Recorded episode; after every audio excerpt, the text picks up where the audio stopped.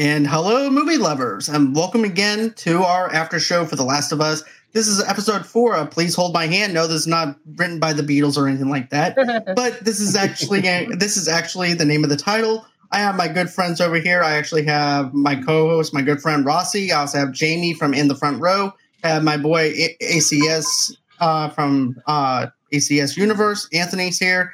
Then, of course, my other awesome friend Tamika's here too. So, with that being said, let's go on ahead. Let's get on with the show.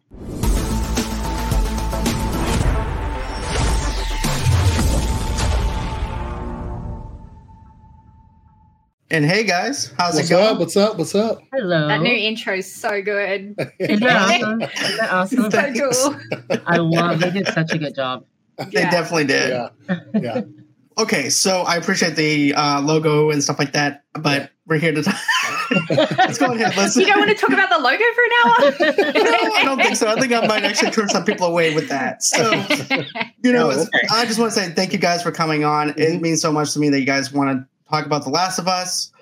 So I'm going to go on ahead going through a little bit of a plot synopsis like I always do. So this episode, like I said, is the title, Please Hold My Hand. Traveling through Missouri on their way to Wyoming, Joel and Ellie take a necessary detour through the ruins of Kansas City, where they are ambushed by bandits. Joel kills 2 of them, but a hired-up overpowers him and nearly strangles him to death before Ellie saves him by shooting the man with Frank's pistol. So there you go. There's a little bit of a small synopsis of it. Mm-hmm. And originally, this is supposed to be them driving through Pittsburgh, but instead they actually went on ahead, changed a few things up, and it actually makes sense for them to go through Kansas City versus Pittsburgh in the lenses of actually telling the story in the TV series versus how they do it in the video game. Mm-hmm. But I like the fact that they used certain elements within this thing. Also, too, I also like how they do this whole entire deal where you see them driving. And I actually noticed a few things within this episode that looks like New Orleans. And number one, you actually see a rundown Six Flags roller coaster. That, I think, is actually used in the New Orleans Six Flags area because of the fact that during Katrina and everything, they haven't opened back up since Katrina. Mm-hmm. So they had that. They also had the rusty bridge that you actually go through to go to Chalmette. So that's also another thing, too, that I noticed. Mm-hmm. But still, overall, I think that they actually use the right atmosphere because I think that the scenery is a character in its own self. It has that apocalyptic kind of rust kind of feel to it, which is something I really like with it. Right. Then, of course, you actually see Joel and Ellie conversating between the two of them, and Joel's still telling her, hey, look, you're just cargo. You're not. Mm-hmm. We're not anything but that. You're just cargo. Yeah. And also, too, I like how he's actually explaining things to her about the gasoline, about how so many times you actually have to fill up more. Otherwise, it turns into water, and trying to explain that scenario to her. And then she goes, well, where would you go if you could? Nowhere. I'm like, wow, okay, way to go, Joel. But anyways, what do you guys think of the opening and all that stuff? I loved the opening. I thought it was really good, excited for this episode. Like you said, the scenery itself is its own thing as well, and I love how they keep that. And you remember that from the game. But I also like the car ride that they have, because you can tell they're Ellie's trying to get to know Joel a little bit more, and there's some bonding going on, and her shit talking to him. I love that. She's just hilarious, but. Yeah, that car ride and going into Kansas City and whatnot. I love that opening. Yeah. I gotta agree. It was dope, and there's just subtle differences. The car ride between them when they first get in there, and she's looking at the magazine in the back. That is straight out of the game. That is straight. Word for word out of the game when she does that. And, she's looking at the mega. How did they walk with these things? And that is, and it's funny because that's one of those moments in the game. Obviously, also with the music that they're playing, that song is very important to the entire thing. Just period. I think one of the early teasers they put out for the show had that song in it, and it's in the original game. So I thought it was great. I thought the stuff that they added in there was good, and Also, like, you know, the little transition where she's like, I'm not even tired. The next thing you know, she's like, yeah, she's sleeping before they get to that scene, which I'm sure we'll get to in a minute. But I thought the opening was great. We've talked about the openings they've been using the first two episodes. They haven't done it again since. So hopefully this week we get another one of those like steps back into the past. Like, you know what I mean? Like they did with episodes 1 and 2 where we get to see some of the stuff. And we might get to because of the two characters that were pretty much introduced right at the end of this episode. So right. We'll see. I just wanted to say how visually beautiful that opening scene that you were talking about was, going past the roller coaster, going past the train that was dismantled. Mm-hmm. There was also the bridge that was like overrun with all the grass and everything looked really aged. And I was so happy with that because like in an apocalypse, sometimes they can CGI too much and you can think, oh, that looks a bit overdone, you know, but this looks good. Like it really looks like an apocalypse. You feel like you are driving through an apocalypse, you know? But the one thing I did want to ask the people who have played the game is in them shots, there was like cattle, like there was cows or something when they were going past. And I thought, why do zombies not attack animals for starters? Yeah. And then secondly, anywhere in the game, why is somebody not like Bill, for example, gone and like raided these farms so that they've got cattle to breed to have a food supply? Was that ever mentioned in the game at all? No. Overthinking? Okay, cool. That's not overthinking. That was a good question. Yeah, okay. No, I wouldn't call it overthinking by any means. That's like when it's a game, it's like it's kind of linear. So like you just play it. But like when it's a show and you get to see all the because look that car ride they take in the game. It's pretty, like I said, it's really similar, but it's also, they added a lot of stuff in as far as, like, even just looking at the FedEx truck yard. They go by this FedEx truck yard, and all of the trailers are just covered in you know, whatever. What's going on, man? Doing all right? Welcome, Don. Hey, how we doing, guys? How we doing? Yeah, no, I'm great. Right. Hey. Thank you, guys. But yeah, I mean, it does make sense, though, Jamie, like you were saying, that with Bill trying to populate the farm and get some meat and trying to do stuff like that. We do see a little bit of him doing that with the chickens and trying to get the eggs and stuff like that. Yeah. So they do pay attention to detail when it comes down to that. So I do like where you're going with it as far as an apocalyptic kind of thing. Okay, well, if I had a farm and I could actually get something to actually escort these animals into where my area, I would actually do that. That's actually smart thinking. There was like a lot of cattle there. I was like, how has nobody not taken at least 2 of these? Like, right, maybe that's just my plus size. We're all like, we're starving. There's cows right there. Did anybody see the cows? Like, what are y'all doing? Here they are living off these rations biscuits and there's cows sitting there. But what about for you, Tamika? Well, it says it's in flour and stuff, but it didn't say anything about meat, so I don't understand what. I don't know. Maybe cows are eating it. Maybe cows are eating it. That'd be good. That'd be crazy. Well, the puns. I thought the puns were excellent. Nice. That's nice. To me. I'll hurry up and put that back in the refrigerator for somebody else's ideas. But no, they remind me of all the puns that John was talking about to get off my nerve. And every time she was cranking them out, I was like, somebody take that book from her. But it did offer a little bit of humor and lightheartedness in the show, which is something we need, like a good balance, you know. And I don't any other walkers. Sorry, I'm thinking about Walking Dead. I don't think we saw any other cauliflower people anywhere in this show. Right. No. No. It gives you a breather as well. But, and there are stretches in the gang where you just don't. You know what I mean? Like it's story building and stuff like that. So now that you've been that is look, and I think they saved, and you could judge it the best, however you judge it. I think they saved the best pun for last when she was. I think diarrhea runs in. Yo, I will tell you right now. That shit was funny. It was funny. It was. Like, it was funny. Yeah, yeah. No, it was funny. It was funny. Also, too, we gotta remember they're not zombies, so they're not like out in the middle of nowhere. Like they're not roaming through random forests and stuff. Like they're where people are. They're where populated people are.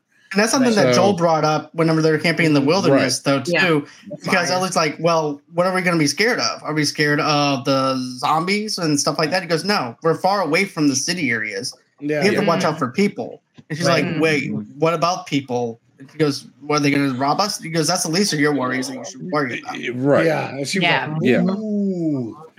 But you know what was beautiful straight after that, though, is that when she was trying to sleep, like, he was scared, you know what I mean? And this is one of the things that I said in my review. She said, but we're going to be okay, right? And you could hear that she was scared. And he said, yeah. And she goes, right? Or like a second, like, please confirm. Right. Mm-hmm. And he said, yeah, we're going to be fine. And then they pan in on his face and you can see he's like looking around like, fuck, are we going to be fine? And that was beautiful because it was like he's saying to her in the previous scene, oh, you're just cargo, you're nothing. But really he cares about her feelings, that he wants her to feel calm so that she can sleep. Because otherwise she's not going to get any sleep if she's thinking about who's going to raid them, who's going to kill them, what they're going to do.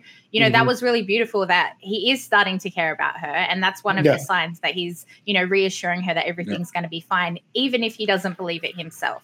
And even when when she's having that conversation in the truck about the whole cargo, you know, comment that he made to her, remember he was naming off, you know, who was his family, you know, and all of that, and then referred to her as cargo, and you see the look on her face as just hurt because she doesn't have anyone. You know, and he didn't refer to her as family. She's just cargo. But I like as the episode moves along, like you said, with the little scene where they're laughing and he reassuring her that she'll be okay. You know, they're getting close and he's taking a liking to her. And we understand why he doesn't want to, because obviously he had a daughter around her age that died. So, you know, he's trying to protect his feelings and just treat her as cargo, which isn't working because she's something else. You can't help but like she's growing on. There's another callback later. Yeah. Well, and there's another callback to that exact same conversation at the end when they're in that little store, you know, waiting to go up into the building. He's like, we got to wait till there's no trucks and we'll go up. But she said, he says it before she does. He's like, we're going to be okay. And that's when she actually has a little bit of a turn. She's kind of like, okay. Like, you can almost see in her face, like she's like, yeah, I don't know if we're going to be okay. Like, I trust you, but I don't know if we're going to be okay. It's only two of us. Like, So I like the way they kind of flipped that back at the end of the episode. You know, like you said, but you can definitely see he cares. He definitely cares. At this point. Absolutely. Yeah. That father-daughter kind of dynamic. Yeah. And if not for that, even with that, I think also, like he says it in this episode, the promise he made to Tess, bro, that's strong with him. Like the father-daughter thing, because he lost his daughter, so he already has those instincts. But also, he did promise Tess that he take care of her. You know what I mean? Right. Like he'd get her where she need to go. So he mentions that in this episode. Yeah. I just love how he does do that. Show, though, like in the show, I wonder if we needed a moment where maybe Tess thought she was pregnant at some point. And the only reason I'm saying this is because maybe at this point he's like, I don't want to be with kids again.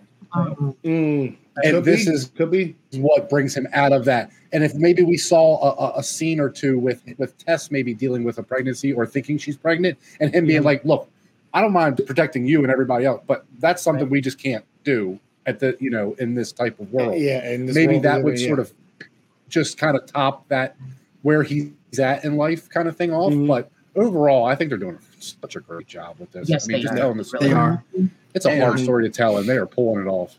They're doing very good with it. And then you know, you get to the other part where they're filing in the city is actually blocked up from where they need to go to, so therefore they have to go back around. That's also another obstacle that they actually put in the video game. It is literally.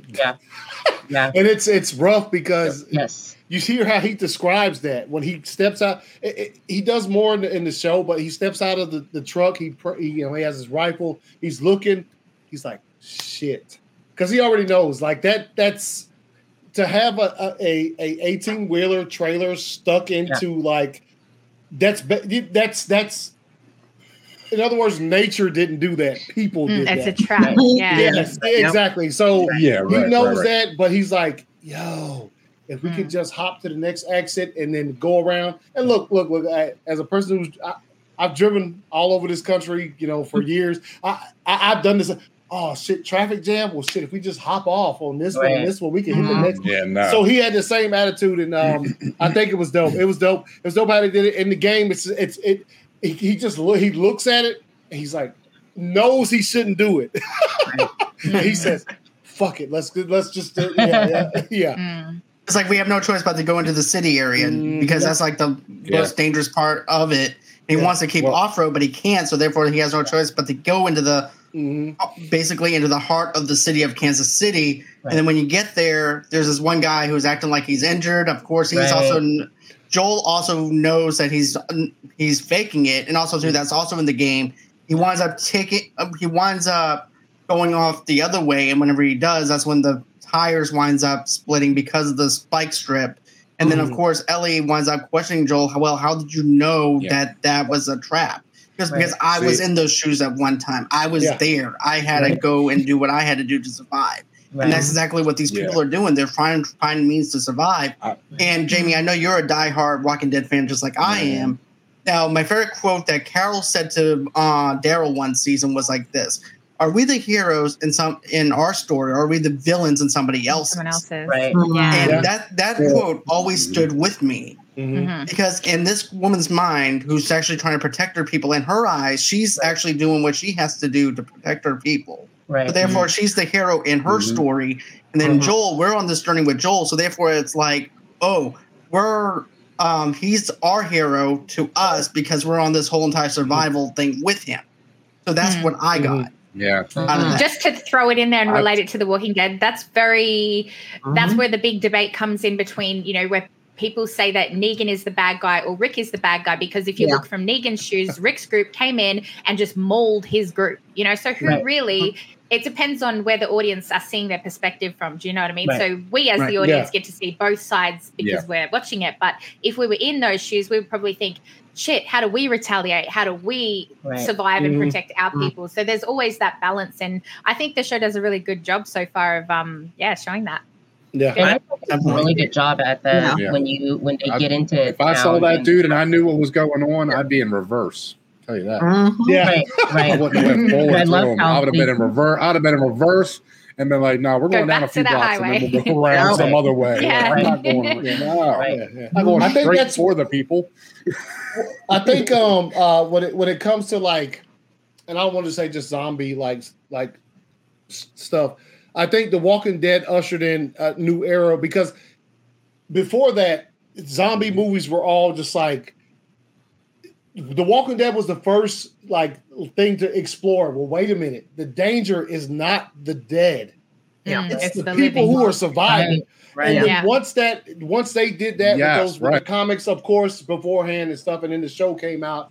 Right. And then people have, you know, other things have come along where they explore the same exact thing. And I think The Last of Us does it on a level that's it's really personal. And it is. Look, man, no matter what you think, if the world falls apart because of something like we've seen in this or The Walking Dead, that's not our biggest worry. It's the people that are left behind because the perfect quote, we're heroes to us, but to somebody else we're the, and it will be like that to the end of time, because you know what I'm saying, you protect yours, people you know they're hungry or whatever, and you know you see all of these type of situations that come out, but yeah, no, I do like that like and The Walking Dead was the first like actual like zombie thing that I saw where they literally explored more than just they said no people are. Disgusting, and it was good to like see that because old zombie movies was all just brains and you know what I'm saying, stuff like that. Right. This is my wife, by the way, on here. She's Hey, Brooke. Look like she said. Is that because she likes the biscuits, or is that because she just thinks she would survive? No, she does like she'll be fine. She does like biscuits. She probably would. She got the little whatever they call it, whatever in there. Yeah. I like biscuits too, though. I would have been the same. I'm telling you, the foolproof zombie plan is find the smallest island with the least population. There you go. Yep, there you go. That should be everybody's zombie plan. At least if they turn into zombies, you got a small population to deal with. Once they're dead, you're good. You're good. Once you take care of those zombies, you're good. Yeah, I guess you eat a lot of seafood. Wait for the other ones to decay. What's that? I guess you eat a lot of seafood too. If you're on an island, I mean, hey, you might have to. Fishing. Yeah. Fishing pole. Fishing. Yeah. Mediterranean diet. Yeah. That's what you'll be on. Back up on some Survivor. Yeah. But I like this episode. Look, like zombies decay. The bodies decay over time, so you just got to wait them out. You just got to wait out the zombies. They decay over time. You got to wait them out. Focus more on the people, like we were saying, just the danger of the people and Negan. I can put two and two together to see that. Just it just shows, like, with human nature, even if there's an apocalypse, we all want to follow someone. Yep. Like we all want a leader.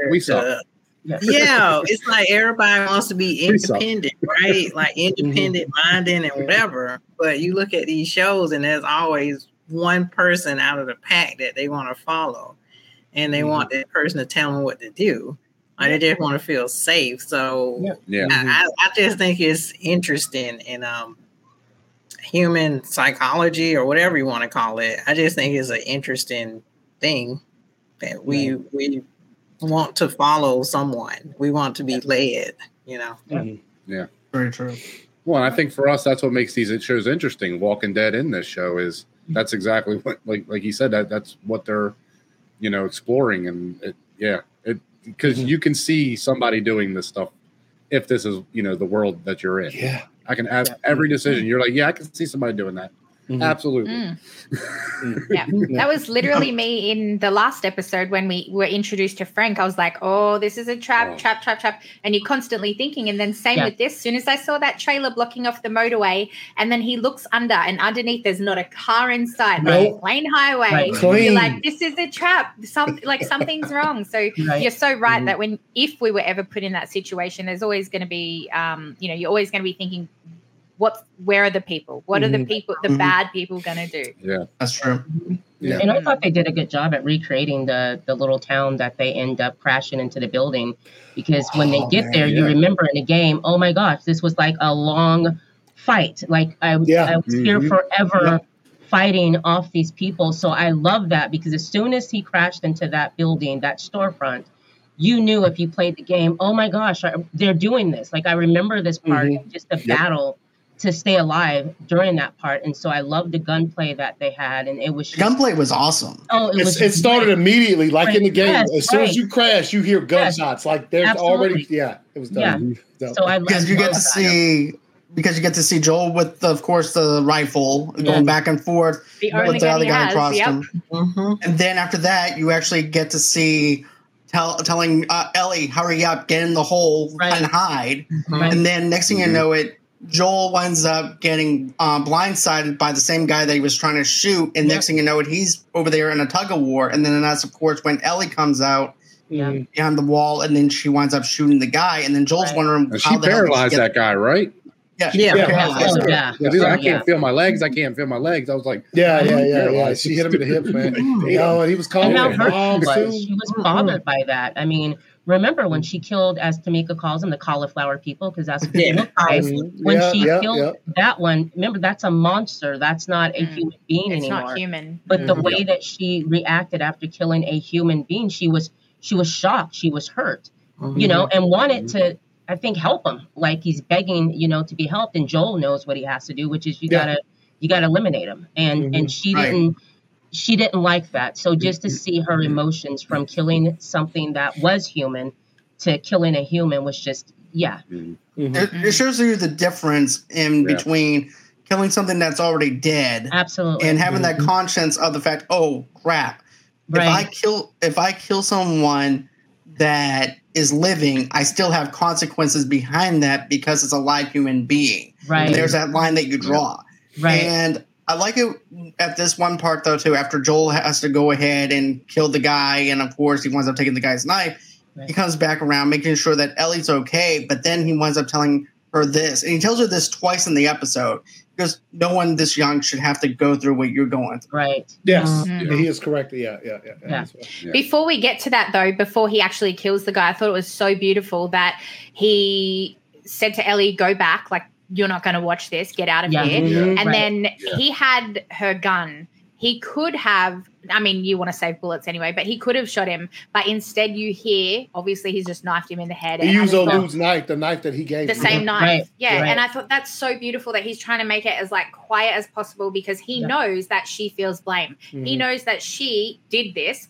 Technically after in that conversation, he said, I should have seen him. I should have, this is not your fault. And he kept trying to take the blame off her. But it was so beautiful for him to actually, before that, when he was killing the guy, to care about her in that scene, which then led to him caring about her when she was crying. And it all just became this beautiful bubble of care. Like you really felt like, fuck, he feels for this girl now, Right. Mm-hmm. It was nice. Yeah. And she's done things too. Like, remember they were talking about, what he had to do. Yeah. And remember he said, what did you have to do? And she's like, I don't want to talk about that. Because obviously if you common sense, if this girl's been alive this long, she's had to do something. She's had to kill someone. She's had to protect herself. So, we know that. Common sense tells you that. I think she's talking about what she talked about I think they talked about in episode 2 about how they found out that she can take a bite. The first bite she got. Remember, she said she went in there with somebody and left with nobody. She came out by herself. Mm-hmm. Right. Yeah, I'm thinking she might have had to kill whoever she went in there with because they got bit. I remember something. And in the DLC version of the game, if you guys played that, remember the DLC? Yes, it shows her with the friend and shows all of that. So her with people, with the friend, like her very best friend. So you get to see that if you played the downloadable content, the extra content. And I think we've seen the trailers. They show some of that where they're on the carousel with the horses. Like that's all part of the DLC, so I think we'll see that. Maybe it's going to be one of those, those intros that I was talking about, where it's like before the credits actually roll. Maybe just to see like her backstory. Yeah, that was dope. I remember when they released that DLC, and the game had been out for a long time. Yes, probably 7-8 months. Yeah. And they finally gave us some DLC. Yeah. It was $15. It didn't take long to play it, but it was so impactful. So I think we'll see that. I think that's something coming up. Absolutely.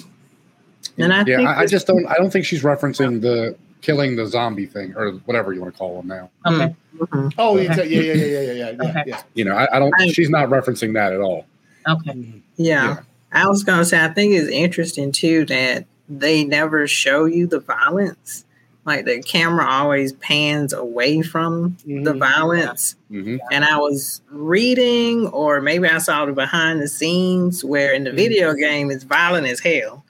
Like it is. Yeah. But but they took a different turn in the show where they don't really show the violence too much. Because even I forgot the leader of this rebel group, whatever you want to call it, Kathleen. Kathleen, yes. I assume she killed a doctor, but we didn't see it. Right. It opened the door and she died. So we were like, oh, God. And it's interesting to me because my brain knows that she killed someone. So this is a bit refreshing in a sense as a person that grew up with 80s cheesy action movies. Right. Mercilessly. Yeah. And you're like, oh my God. So, it's very interesting, very intriguing to me. You see, that's what I like. It's almost playing out. Yeah. Oh, no, I agree. That's what I like. It's almost playing out like a walkthrough version, where or a cutscene version where they take out the, where you play the game and only show you the cutscenes. Mm-hmm. That's almost how they're doing the. I don't see that part. I mean, you see a little bit with the gunfight, but you don't actually see him shooting people or anything like that, like in the game where you would you know, shoot 10 people. Even the dude that once she goes through the wall and she's just watching the guy that comes from across the street, you just hear the gunshot. And then she looks through the hole and dude's dead right there. Joel's done fucking murked him. Yeah. Yep. Mm. And to be honest with you, I like the fact that they use that subtleness with the violence in a sense, because of the fact that sometimes less is more. Mm-hmm. You don't have to show everything, because we already know old dude is dead. We already know the doctor's dead. We already know that the dude that Joel killed with the guy's knife is dead. So therefore, there's no reason to actually have to show that. But in a way, I feel like in a sense that whenever it's shining away, whenever it's just Joel and Ellie, I feel like in a way it's kind of protecting Ellie from that violence that Joel has to endure. So I feel like the camera work is also a character in its own self, to where it's actually protecting Ellie. I can see that. So that's how I feel like with smart storytelling, the violent scenes that you see should be when you care about a character. So if we cared about, let's say his name's Bob getting shot. If that was a big scene where we're like, please don't kill Bob, and then they kill Bob, that's when you really want to see that you're going to see it. So you have that emotional attachment to it. Like, I don't mean to keep bringing up The Walking Dead, but same thing with The Walking Dead with Negan. That was the most violent thing I've ever seen in my life on TV, and I will never, ever forget it. And at the same time, you're rooting for Negan, but at the same time, you're, like, petrified and you really want Glenn to live. So it's like, but we cared about it, and I still wanted to see his head get bashed in because I had attachment to both characters. Yeah, I feel you on that. Yeah. In this, we didn't know any of them people who were shot, even the doctor. We were like, okay, bye. Yeah. I know that sounds harsh, but you feel no emotional attachment to them, so therefore you don't feel nothing for them. That's right. Yeah, that does make sense. Yeah. Even when he was pleading his case. Okay, not a problem. I like what he's like, you could be friends. I swear we could be friends now. I was like, dude, you're trying to kill us. Bye, Rossi. We're not going to be friends now. Bye. Take care. Bye. Because he was pleading his case. Like, I brought you in this world. Are you going to kill me? He did. That's how. That's pretty much it, He was really pleading his case, wasn't he? At the same time, it's. Oh, you're talking about the doctor. I thought you were. Yeah, the doctor. Yeah. Gotcha. Oh, yeah. Okay, yeah. No, I thought you were talking about the guy that she shot. Yeah, that she paralyzed because that was also sort of a dual situation there, where you're like, obviously, look. And like I said, maybe you've seen enough of Joel if you haven't played the game to know how he is. But like, I played the game, so I was like, Joel, first off, he's going to kill this dude. But second off, like, it was such a dual thing to where dude was paralyzed and he's just like, just take me back to my mom's, bro. Like, take me back. And Joel was already like, Ellie, go back here. Because I know what he knows what he has to do, because he has the experience. And it was such a thing where I was like, damn, I kind of felt sorry for the cat. Obviously, the reason he's trying to kill Joel, he's just trying to protect his little, whatever his job is to protect in this thing that I'm sure we'll find out more about next episode. But I think he was just doing his job, and he ends up, you know, Ellie comes behind him and shoots him in the back, paralyzes him and stuff. It was just a dual thing to me. As I was watching, I was like, I know what Joel has to do, and I understand why this kid's like, take me back to my mom's. You know what I'm saying? It's just like a thing. But you know, I'm sure all of us, we just spoke about, if we were living in these times, you'd probably go ahead and take old cat out, man. You have to. Yeah. Yeah. Once you take out one, you got to take them all out. Yeah. Also, he can't shield her. Yeah. Oh, yeah. Absolutely. Absolutely. Mm-hmm. Yeah. He is. For sure. Yeah. Because telling her to go back behind it feels like he's shielding this world, but at the same time, he knows eventually she's going to have to know the reality of the world too, which is why he's telling it to her, but he doesn't want her to see it yet. You know, he's like, look, I'll give you the information, but you're a kid. Like, I don't want you to have to live this yet. Like, you're going to have to live this no matter what if you survive. So I don't want you to have to kill people at 12 when you're going to have to kill people at 30 no matter what. That's kind of how I would look at it, at least. Like, trying to protect her innocence as long as he can. I don't want you to have nightmares now. Yeah. Yes. as opposed such to a hard battle in that world. How do you protect a kid's innocence in a world where you know they have to do something? Like, exactly. Absolutely. Yeah. So let's go on ahead. Let's talk about Kathleen and the bandits and stuff like that. Mm-hmm. And the fun, I'm just going to put out a little fun nerdy fact though, too. The guy who's actually a right-hand man is actually the guy who voices Tommy in the video game. So they actually have him in this too. Yeah. So I thought that was really actually pretty cool. Yeah. Mm-hmm. And, you know, it goes to show you that voice character work, because sometimes I think that you should separate the two from regular acting, but it goes to show you can put them in small roles and let them do what they want to do, because they're just excited about what they're doing because of the fact it's a live action adaptation. So that's something I like what they did, like the little subtleness of actually putting a voice actor into a TV series and just giving them little small parts to do and not fulfilling like lead roles like Joel or anything like that. But I like how it goes over to... I want to play Joel. I wonder if we'll see him in here. I wonder too. I'm wondering that too. That'd be awesome. Yeah. Damn it. Who? He play? He's it. I do because know the actress who played Ellie is the same woman. Yes. Yeah. Miranda's the same. Yes. The actress who played Ellie. I like that. She's in the show too. She doesn't play Ellie, obviously, but she's also in the show as well. Okay.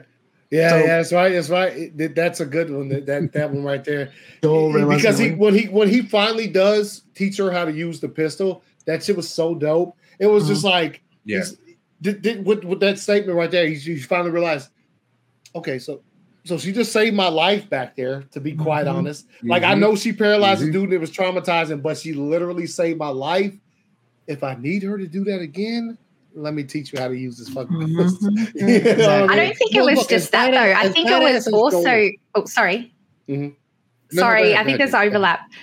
I think also, too, with him is that he realised, I told her not to take a gun, and she did it anyway. If she's going to do the wrong thing, at least I should teach her the right way to do the wrong thing. You know what I mean? That's a good one. Yeah. But yes, she can also save his bacon, so that helps as well. No, I think it's exactly that. I think it's exactly what you just said, plus the fact that he's realizing Tess isn't there anymore. Yeah, he's gonna have to rely on her at some point in this world if he's gonna get her safely where he's got to get her, you know, and do his mission.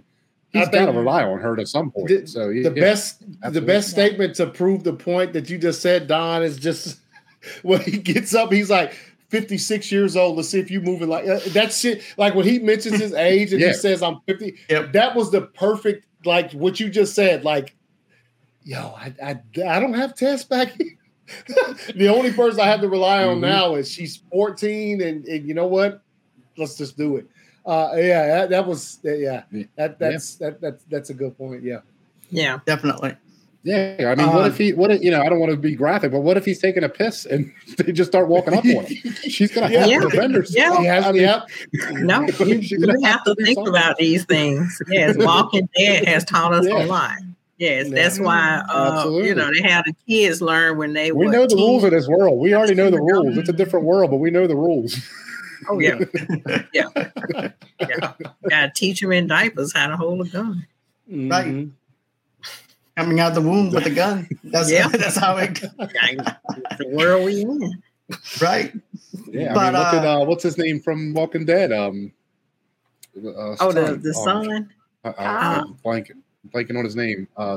Rick's son.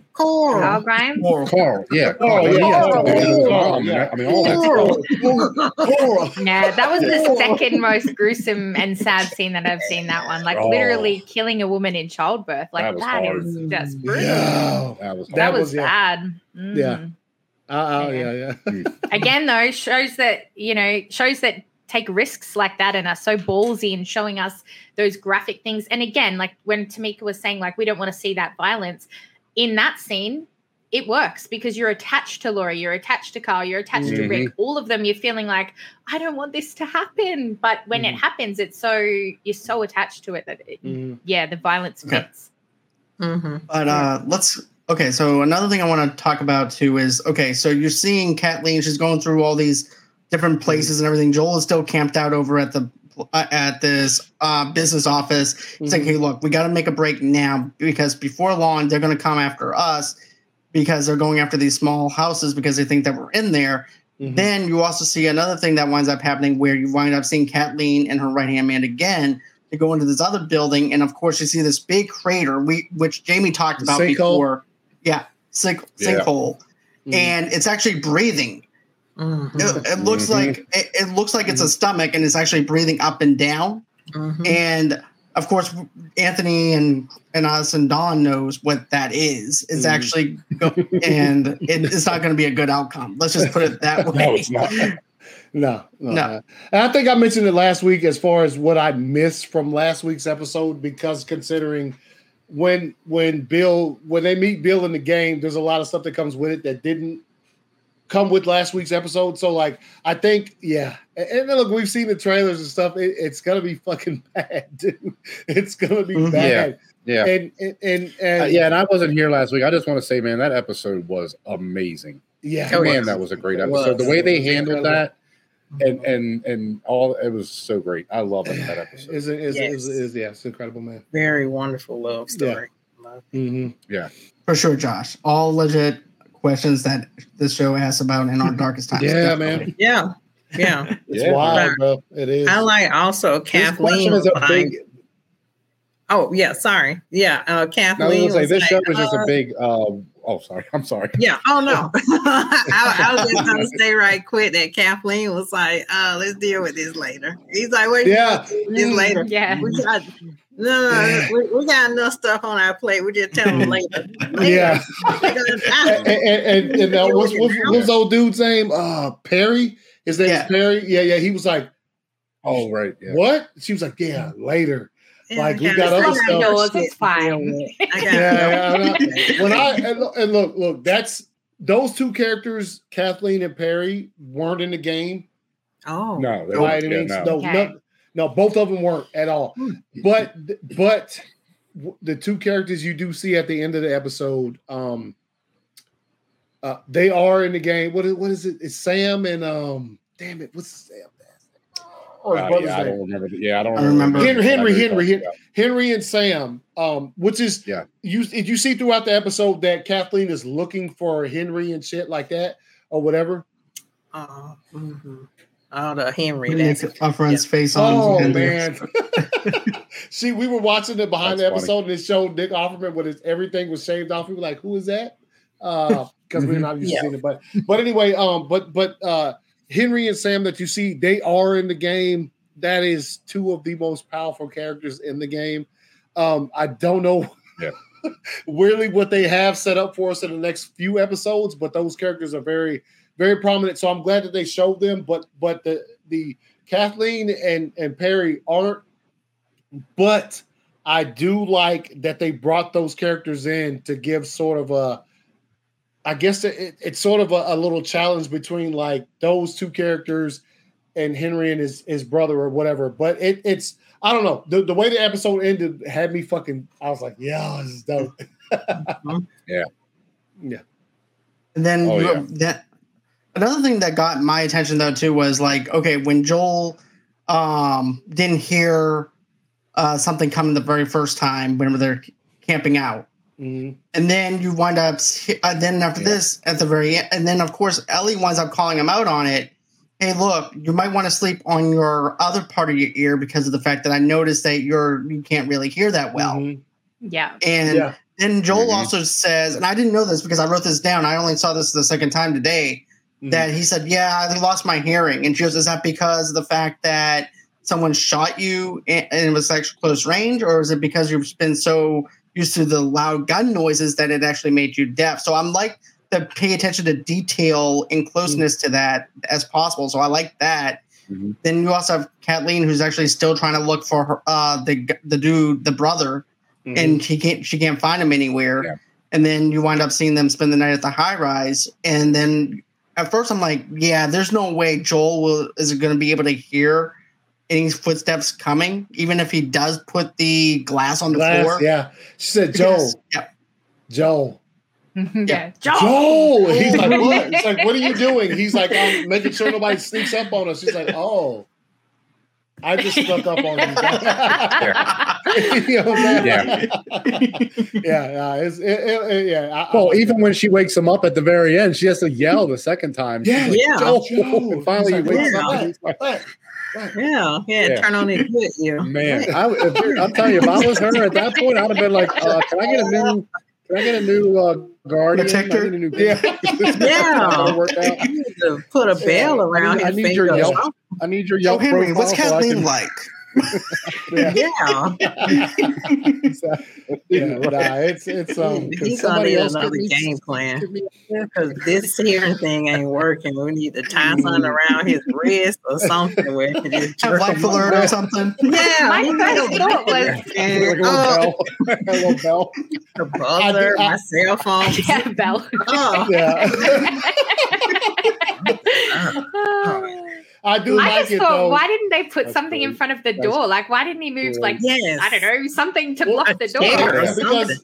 Yeah, because, you have no idea how many block doors are in the game. It's so, but like when he lets her, when she lets him in, and they reblock that door. That's, I was like, why didn't they? I don't, what do we do? But I think I like that fact that they threw that in because that's not in the game. The fact that Joel can't hear is not in the game. It's I like it though. I like it because it adds another element of like, because look, man, you watch it and you're like, dude's 56, he's battling dudes. Like, at some point in time, like, and in the game, you kind of get that feeling, but you don't get the age, so to speak. Yeah.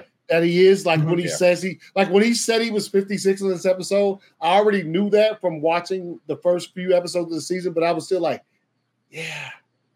I feel you, bro. You up there. Like, you know what I'm saying? Like, I could feel the struggle. Like, when he was, whatever he's doing, climbing up the stairs or whatever, like, when he said how old he was, I was like, got it. They don't give you that type of stuff in the game as far as, he's an older cat, but you don't, he's still able to fucking, go ham. In the game, he goes ham. Yeah, he does. So, and I'm sure that dude wouldn't have got the better of him in the game. That's for sure. Oh no! That dude would not have got the better of him in the game. I can tell you that. No, in the game he's like in his prime. Rifle. He's still older. He's still older, but yes, in the game he was. Nah. But I do like that aspect added in, and I'm sure at some point in time throughout the season we'll see him go super ham like he does. Well. They probably gonna save that for the end. I'm not gonna go into what either. Well, they confirmed season 2, so we're getting season 2. So let's go, man. Yeah, so I can't wait, man. That's But Jamie, what's some of your thoughts on the building and stuff like that too? That's what I wanted to know. I thought it was great. Same thing as I said with the introduction where we saw, on the road trip and saw all them different places and it looked beautiful. I thought the same thing with the hotel and with where they did shoot the guy in the storefront. All of that, again, it looked aged. It looked like post-apocalyptic. So, I was really happy with all that. As I said, I was like, why didn't they block the door off? That was the probably only like iffy thing that I thought there. Mm-hmm. And I'm a little bit curious because on them, like, I thought it was like a father and son missing, but it looks like a teenager. Is that right? A teenager and like a child? Is that what it is? Like, it's not a man, is it? I didn't rewatch it a second time. No, it's not like a man or anything like that. I didn't rewatch it. It's not a father and son. No, it's like two kids. But if you notice though, in this episode too, there's actually someone drawing these two characters. Yeah. And it has like a Batman and Robin kind of feel because of the fact that you actually see this comic book. They're like superheroes in the minds of the kids because that's all they have. That's who they have to resemble. So I thought that was another pay attention to detail though too, because it's like I said before about looking at people who are the heroes in their story. So in the eyes of these kids, that's their heroes. Yeah. Mm-hmm. So that's what I got out of that. I'm so curious though, because I'm like, why is this lady Kathleen being so dramatic about two kids that are missing? Like, what the fuck have these two little kids done? You know, like, what the hell? It's an older brother and a younger brother, basically. Yep. The characters of Henry and Sam. It's going to come. I've got to be patient. Yeah, it's such a good part of the game. Oh, it's coming. Man. Yeah. It's such a good part of the game. And it's It challenges you. Like when you're playing the game and you get to that particular moment in the game where you play with the with you know, when you meet those characters and you go through, it's dope. It's why it's one of the many reasons why that game is so fucking dope. And it's also, I think it's going to be one of the many reasons why the show is so loved, because I think they're going to do it justice. Just the way they ended the episode, you know, when you saw him and he gave her the shh and he pointed the gun at her, and you know, obviously she was like, Joe. And he's deaf, so he's just like, yeah, what? And then you saw how that played out. So, and he didn't take the guns out of the truck, which I'm still mad about. I don't know why you won't. Why you don't take the guns with you? Man, because they said they found outlawed the cargo and stuff, and guns and ammunition. I would have grabbed that bag. I would have grabbed that bag and be like, Ellie, throw that in there with you. Take that in the whole ammunition. So. Yeah, I know. Yeah. I'm like he literally has a sniper to that's it. That's all he picked. I'm like, what if somebody is at you close range? What the fuck are you gonna do? Like pull out a sniper? You know what? I actually hope they address something because in the game, the close range weapons are dope. It's you know, it's boards and things of that nature that you can craft up, and you'll have like a long board, and at the end of it will be a bunch of spikes, and you'll just Yo, please, just one time, let me see Joel hit somebody over the head with one of those boards from the game. That's what I want to see. Yeah. Because we haven't seen anything like that. It's literally been snipers the whole time. It's the only weapon that he's even, like, picked up. So. You know what? What he did do with his weapon last week was dope because I've experienced that in the game. I might have mentioned it last week when he gave up his he had the M4 or whatever. He's like, we won't find any ammo for this out here. So I'm going to put this in the ground. I can't remember what weapon it was, but he put it in, you know what I'm talking about? He put it away and took another weapon because in the game, sometimes you might run across sniper rifle ammo for fucking. You don't have any bullets for a while sometimes. Yeah. Yeah. Yeah. So that made sense to me when he put it away. Like, yo, right now, out here, there's not going to be any ammo for this weapon, so I'm going to take this one. That was dope because in the game, it's slim picking sometimes. Yeah. All right. Well, I think that's everything as far as this episode goes. It was such a great episode. I really enjoyed this episode. I know everybody else did. So my next thing is this. Okay, everybody's been wondering, okay, so with them airing this next episode on Friday instead of Sunday because it's Super Bowl Sunday, am I going to change up the schedule? No. Okay. I'm not going to change up the schedule because everybody that I talked to have been loving it on Wednesday nights. Mm-hmm. And it actually gives, as a matter of fact, I think it actually benefits us in our favor because the fact you have Friday, Saturday, Sunday, Monday, you have a 5-day scale to actually watch the 5th episode. Mm-hmm. That way you can come back and watch it on Wednesday, watch this show on Wednesday nights. So I'm not changing anything because of the fact it's been so cohesive and it's actually been fun for all of us to get together in the middle of the week. So I'm not changing anything with the time. It's going to still be 8 o'clock Central Time, 9 o'clock Eastern Time, 6 o'clock p.m.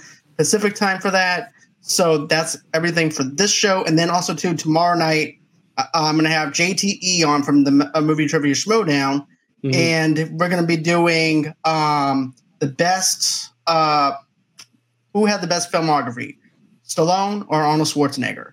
We're going to be covering that at 9:30. That's a conversation for sure. Yeah. So we're covering that at 9:30 p.m. Central Time, 10:30 Eastern Time for that. So that's going to be a late night show, which I'm not used to. So I might need some caffeine, but that's because I'm only allowed to be wild until 9 o'clock. So anyways, guys, do you guys have anything new coming up for your channels or anything like that? Nothing to speak of. We have our Insta Replay season finale will be next week. Oh, for you, Don. Well, yeah, I mean, we just did last night. I haven't uploaded it yet. Sorry, guys, to anybody that does watch my channel. Hogwarts Legacy came out, so sorry. I've been lost in that for 3 days. But I am going to upload that tonight. And what we did was we took fantasy characters and drafted them into a football team. So it was a really fun episode. So check that out.